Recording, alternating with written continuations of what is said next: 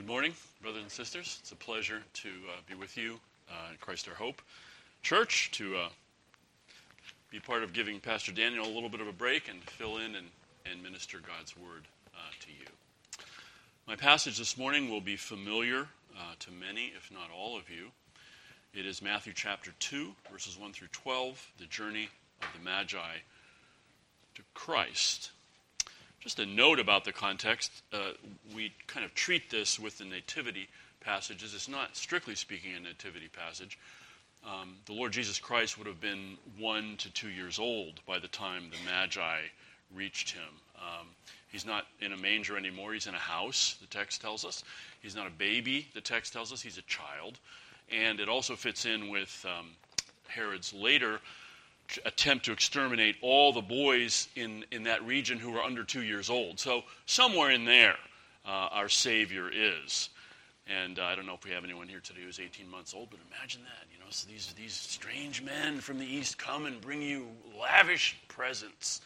Uh, what, a, what a talk of the town that must have been at that small town when they came. So let's hear then God's word from Matthew chapter 2, verses 1 through 12. Now, after Jesus was born in Bethlehem in Judea, in the days of Herod the king, behold, wise men from the east came to Jerusalem, saying, Where is he who has been born king of the Jews? For we have seen his star in the east and have come to worship him. When Herod the king heard this, he was troubled, and all Jerusalem with him. And when he had gathered all the chief priests and scribes of the people together, he inquired of them where the Christ was to be born.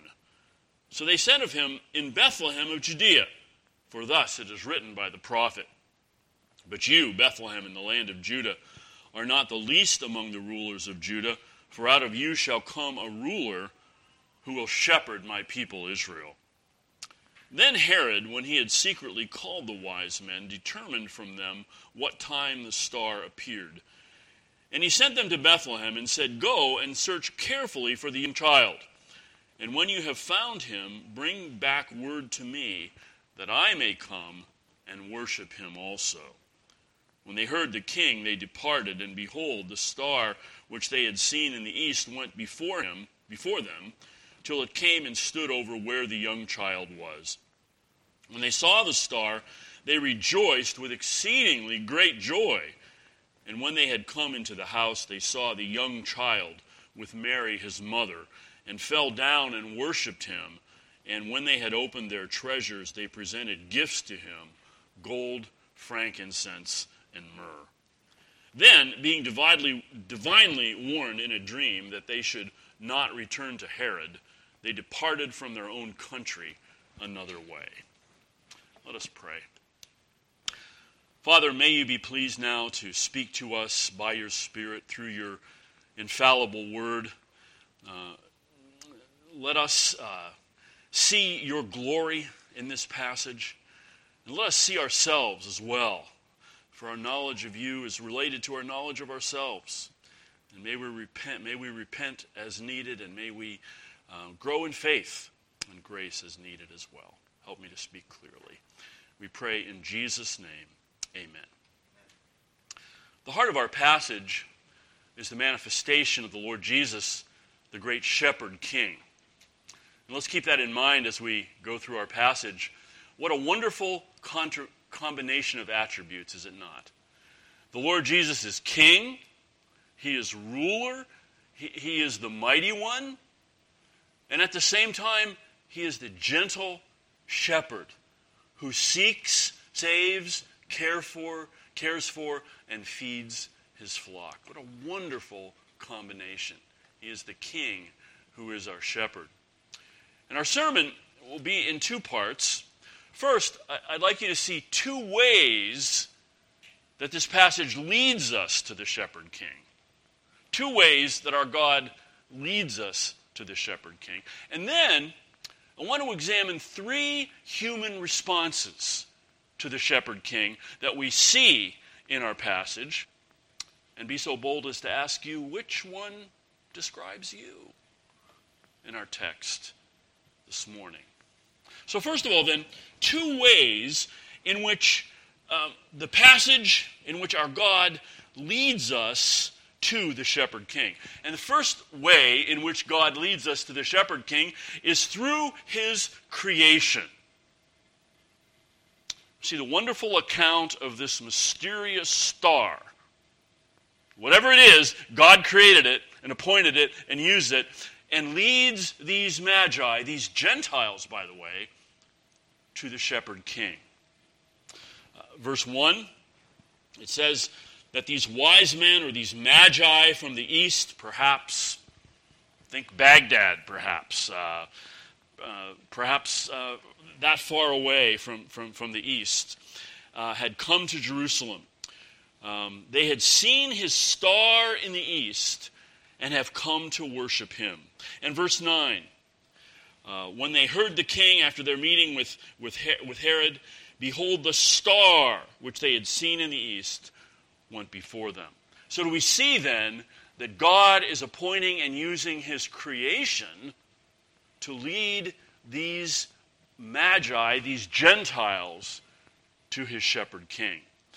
As believers, I hope we're accustomed to, to, to realizing that creation is there to lead us to our God. Um, we, we, see this often. Genesis chapter 1, I was just reading that with my wife the other day. Uh, in the beginning, God created, and it was all very good. And, and, and the psalmists pick up on that. Psalm 19 The heavens declare the glory of God, and the firmament shows his handiwork. And in Psalm 8, David, the, the shepherd himself, muses on this and says, Oh Lord, our Lord, how excellent is your name in all the earth. And here, then, amazingly, and, and really this is the beginning of the New Testament. Here, the Gentiles, the outcasts, the, the unwashed, if you will, according to the Jews, are being led from afar to the shepherd king. The New King James translates uh, this as wise men. Uh, I believe the Old King James called them kings. Um, magi is what the ESV says, but, but there was, there was a, a well known caste, if you will, uh, of wise men who, who tended to be stargazers uh, as far away as Babylon. Uh, we read about them in the book of Daniel. Uh, what does Nebuchadnezzar do when he has a troubling dream that he doesn't understand? He calls for the Magi. Of course, the Magi let him down, don't they? Uh, they can't interpret the dream. But Daniel does. Well, not so much Daniel as God uh, interprets the dream and lets him know what, what the future holds. But, but here is this caste of wise men. And, uh, you know, the Roman church has given them names, even, which is sort of silly. Um, we've kind of concluded that there were three wise men or magi, I guess, because there were three gifts that they gave. But I don't see any reason to say there were three. Um, there may have been an entourage of magi, um, which, which kind of makes sense to me because it wasn't that safe to travel hundreds of miles in those days, and there is safety in numbers. So there may have been a whole entourage of, of magi. And can you children imagine uh, traveling on camels for hundreds of miles through the wilderness and through the dangers and through the bad weather, maybe, to seek this star and to seek this king. What an amazing episode this is. Of course, um, some modern commentators want to say this was a myth or this was a legend or this couldn't have happened. Why not? That all goes back to, to a defective view of God. Um, God the Almighty is perfectly capable of, of reaching out to these wise men, these magi, and leading them. Um, I wish I could give you a complete and exhaustive explanation of this star astro- astronomically. I will say right up front, I can't do that. Uh, I've read the commentaries on it. Um, I, I do think it's correct to say that in modern times we kind of make a separation between astronomy and astrology. And I, and I, think that's right to do that. Astronomy is a science, astrology is something Christians are supposed to stay away from. However, in those days, uh, they probably weren't so neatly separated. Um, these magi were kind of astronomer astrologers.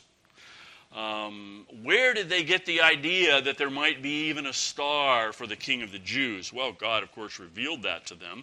But I wonder if they might not have been familiar with Numbers 24 17. Remember, in the East, there were at this time still communities of Jews with their Old Testament scriptures. In Babylon and other places that we'd now call Iraq. Uh, oh, yes, they were there.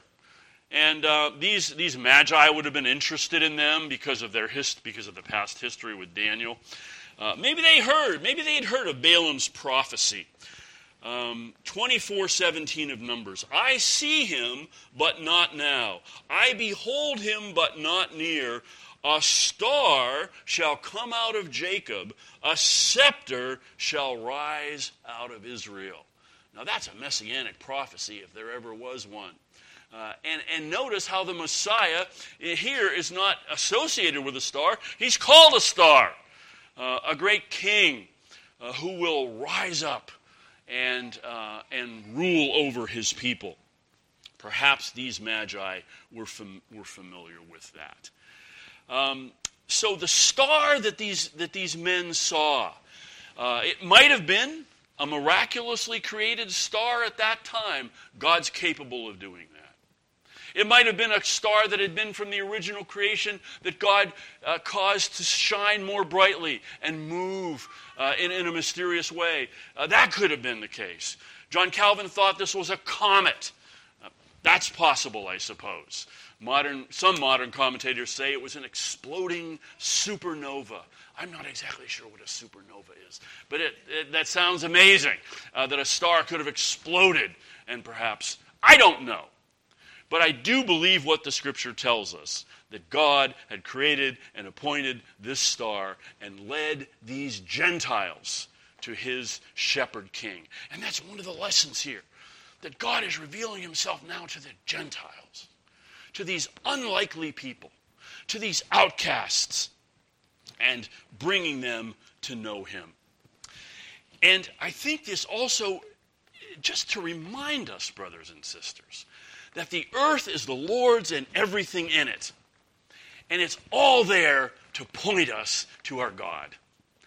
In modern times, of course, the world, in its arrogance, says, okay, you Christians have your Bible, but we have the science. Okay, you have your Bible, nice story of moral examples and myths, probably, and things like that. That's what the world says. But, but we, of course, we understand the science. We will not accept that dichotomy. First of all, we believe that the Bible is more than myths and stories, it's, it's, it's an inerrant revelation of God. But we have the creation. We are the creatures of God. We know what the purpose of creation is. It's to point us to our God. So don't surrender that ground. Don't say the non believers get the science and we just get, you know, the little book here. Oh, no, no, no. We have a great book but we also have the great second book, which is the creation, which leads us to our God. And we should think that way. From the smallest cell, the smallest plant, the smallest bug or bird, to the great uh, star filled skies and everything in between. It's the creation of our God, and it's point us to worship Him. Well, as you might expect, the, that's the first way that God led these, these magi and leads us to our shepherd king. The second way is, of course, through his word itself. The rumor begins to uh, noise about as these magi come uh, into Israel, into the, into the Holy Land. Uh, and Herod says, Now, where is the Christ to be born? Uh, he's, he's troubled by this, of course, because Herod doesn't want any potential rival to his throne. And he calls in, first of all, the, the, the, chief priests and the scribes, who would have been the Sadducees and the Pharisees. And he says, Where is the Christ to be born? And they know the answer. Uh, the Christ is to be born, as we see in verse 6. But you, Bethlehem, in the land of Judah, are not the least among the rulers of Judah, for out of you shall come a ruler who will shepherd my people Israel and he is quoting from the 8th century prophet Micah And we see here as Matthew is very interested in always telling us when Scripture is fulfilled. Uh, scripture is not uh, by chance throwing darts at a dartboard. Scripture is God's mind being unfolded. And from the beginning, He has told us in some detail about this Messiah. And He has told us where the shepherd king in the fullness of time will be born, and that is in Bethlehem. So here we see the, re- the reliability, uh, the infallibility of our scriptures. I know this is a time of year when uh, people are kind of thinking, God's people are kind of thinking about maybe how, what their reading plan will be in the scriptures in the year to come. Uh, and I, th- I, I think it's a good idea for God's people. I don't think you have any excuse not to, to spend some time reading the scriptures every day. Uh, why wouldn't you? Um, and there are all kinds of plans out there. Someone showed me an app where you can generate your own Bible reading program for the year ahead. How about that? Uh, well, it doesn't matter what you do. But I want to take the opportunity to say this. As you're reading the scriptures in the year to come, just remember that it all leads to Christ. It all points us to the Lord Jesus Christ. And, and we're not reading it correctly if somehow we don't end up there. Whether it's the law, whether it's the prophets, whether it's the poetry, whether it's the gospels, whether it's the epistles, whether it's the book of Revelation, it's all pointing us to our Lord Jesus Christ and in a wonderful sense to our, to our triune God. So here we see the fulfillment of this prophecy.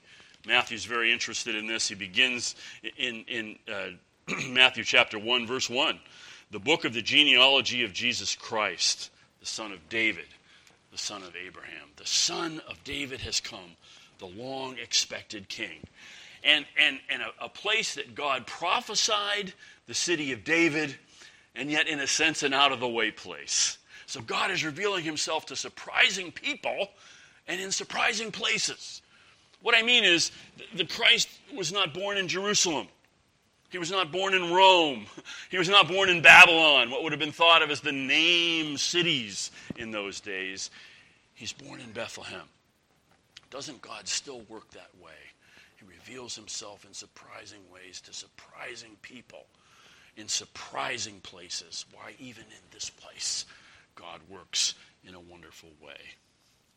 So, in, in this year to come, I hope it's the desire of your heart to know the shepherd king better with our heads and with our affections. And if that's true, then remember these two ways that God has given us to lead us there.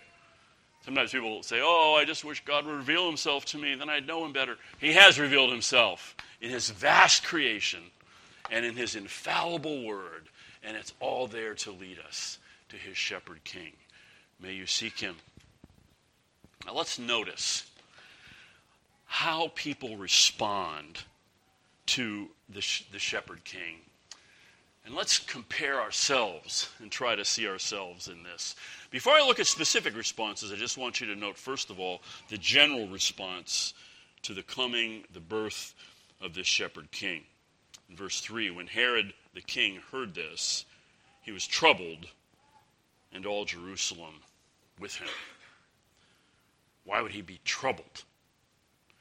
Because here is a rival king, potentially, and Herod wanted no part of that. Uh, I've been reading a, what I think is a fascinating book by, a, by the Jewish historian Josephus called The Jewish War. And uh, he's talking about this, this, he talks about this time of history, and he has a lot to say about Herod. And uh, what Josephus says about Herod fits exactly with what we see here in, in Matthew. Because later on, uh, Herod will, will seek to, to exterminate all the boys in Israel who are under two years old. That's exactly, says Joseph, Josephus, what Herod would have done.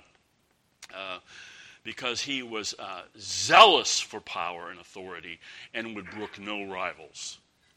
So think of this if, if, if the prophecy had been, and if the message had been, oh, a great teacher has been born or a great moral example, or a great shepherd, uh, a great spiritual guide had been born. No one would have been too uh, been out of shape about that. The ancient world, like our world, had all kinds of teachers, had all kinds of spiritual gurus, had all kinds of um, moral examples, if you will. That wasn't particularly offensive to anyone. There are lots of gods. Let, live and let live was kind of the message there. Ah, but this was a king. This was a ruler. This was someone to whom the proper response would be to bow down and devote your life to. And Herod did not like that in the same way that modern people don't like that. So he was troubled because of that. And I think Jerusalem was troubled probably because Herod was troubled. What's he going to do now? What's he going to do now? It's not a good thing when the king gets upset. And so all Jerusalem is abuzz and troubled by this arrival of the king. So let's, let's just look in, in a few minutes, let's look at these three responses to the coming of the shepherd king. First, there's the way that these priests and scribes responded to him. And these priests and scribes, I would describe them as troubled, but basically apathetic. Who are these um, chief priests and scribes? Well, they're the Sadducees and the Pharisees. Uh, two groups of men who didn't get along with each other, didn't see each other at all, who didn't see eye to eye at all, barely on speaking terms. Uh, the Sadducees were more the liberals, if you will. Um, and the children, do you know why they were called Sadducees? This is the old explanation. Because they didn't believe in the resurrection, so they were sad, you see. Chuckle at that, but it's helped me remember that for many years. The Pharisees were more the sticklers for the law of God, and they did not see eye to eye. And uh, so, so their response was Herod summons them in and says, Where is the Christ to be born? They knew the answer. Their hand went up first. We know he's to be born in Bethlehem. And they quoted the text from Micah chapter 5. Did it touch their hearts? Absolutely not. Did, did they have any desire to find out who this king was? The Magi had come hundreds of miles. These, scri- these scribes won't go a few miles to find out who this king is. They're too concerned, probably, about Herod's response. My friends, do you suppose there are people like that in the church today? And, and, just, just examine this in your own heart. I'm not going to report you to your pastor. I am not judging your heart. I don't know your heart. But is it possible you're one of those people? If, if I ask you a Bible question, your hand goes right up. I know the answer. I know the answer. But your heart's not in it. Your heart is not engaged with Christ. You're not eager, like these men, to go and worship Him and give Him your heart. If that's true of you, and may God grant you repentance. May God grant you awakening. This happens so much in our Lord's ministry. What does John tell us? He came to his own, who should have known better, who knew their Bibles. He came to his own, but his own did not receive him. What happens when he goes and opens the scriptures in Nazareth in Luke chapter 4? His people who knew those scriptures rejected him and wanted to kill him. There's no joy. There's no worship. Just some head knowledge on their part. Oh, my friends, may that not be true of us. And if it is, may God grant us repentance this very day. He doesn't want just our heads, He wants our hearts. Secondly, there's Herod's response. And Herod is troubled, like these men were. But of course, he it, it, whatever you say about Herod, he wasn't apathetic. He wasn't apathetic to the coming of this king. He hated this king. He summons these magi in and he says, Well, go and go and find him and then let me know.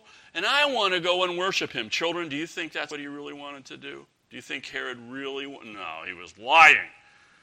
He wanted to take a sword and find the king and kill him because he would brook no competition, no rivalry to his reign.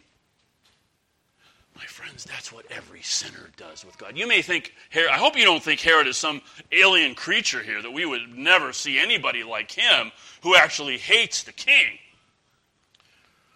What does Paul tell us in Romans 8 about the natural mind, the carnal mind, the, the, the fleshly mind? It is hostile to God. No, my friends, this is ugly, but by our inborn Adamic nature, we hate God. We hate him. We don't want him ruling over us.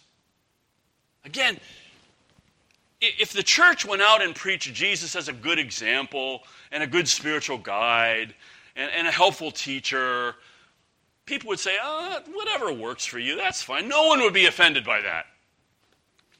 But our gospel is that the Lord Jesus Christ is King. He is the risen King. And that, my friend, is offensive. That separates people. Remember when they were having the hearings over this Mississippi case at the Supreme Court about abortion? I saw um, protesters out in front of the Supreme Court, mostly women, but some men. And the sign said things like, Keep your hands off my body. Keep your laws off my body. Sinners say to God. Keep your authority off my life. Jesus, if you want to be a teacher and an example, fine, spiritual guru, that's fine. I have no problem with that. But king, you want me to submit to you? No, I'm not doing that. That's what the sinner says to him apart from grace. My friend, could, could it be that even in this blessed congregation this morning, there's someone and you look in your heart and you say, no, I, I basically hate him. I don't want him ruling over me. I'm here, but I don't want to bow down before this great king. My friend, we, we saw this in Isaiah. We saw this in Israel so consistently in the Old Testament. They, did, they disobeyed God. They didn't want to worship him in the way that he wanted to be worshiped. We see it in the New Testament again and again and again. People who should have known better, they did not want to bow down to him. And what great irony the insiders who should have known better reject the Lord Jesus Christ. And the outsiders come and bow down and worship him. And that's our third response. And may this be true of us. Here are these magi who are led by this star, are led by God's grace to come, and, they present their, their, their costly um, gold, frankincense, and myrrh. But notice the wonderful description in verse 10. When they saw the star, they rejoiced with joy, not simply with joy, with great joy. And, and that's not enough. Not great joy, but exceedingly great joy. Now, I've been a Christian too long, and I, I think I know what our scriptures say that not every moment of the Christian life we're going to feel that way about our faith and about our God. I, I get that. But do you know what's being described here? Do you have seasons of that? Do you have moments of that? The gospel is just the most wonderful thing you've ever heard. Exceedingly great joy. And again, I say, Pray to the Holy Spirit. God gives grace to those who seek Him. Uh, he gives good gifts to His children. Pray for grace to see Him and know Him and love Him and rejoice with exceedingly great. So I simply ask you this morning where are you? What is your response? to the shepherd king. There is nothing more important that you could wrestle with. And I pray that God will give us hearts that we would be like those magi of old, who give him not only our costliest treasures, but our hearts. May be so, because God has given his Son to us. Amen. Let us pray. Father, we fall so far short of, uh, of your glory and your grace, and we're in some ways not very grateful at all. Lord, may we see you more clearly. May we know you better. may we indeed rejoice with exceeding great joy. Lord, forgive us for our apathy. Forgive us even for our moments where we may shake our fist at you. God, forgive us. And help us indeed to humbly cast ourselves in faith upon the Lord Jesus Christ, in whose name we pray.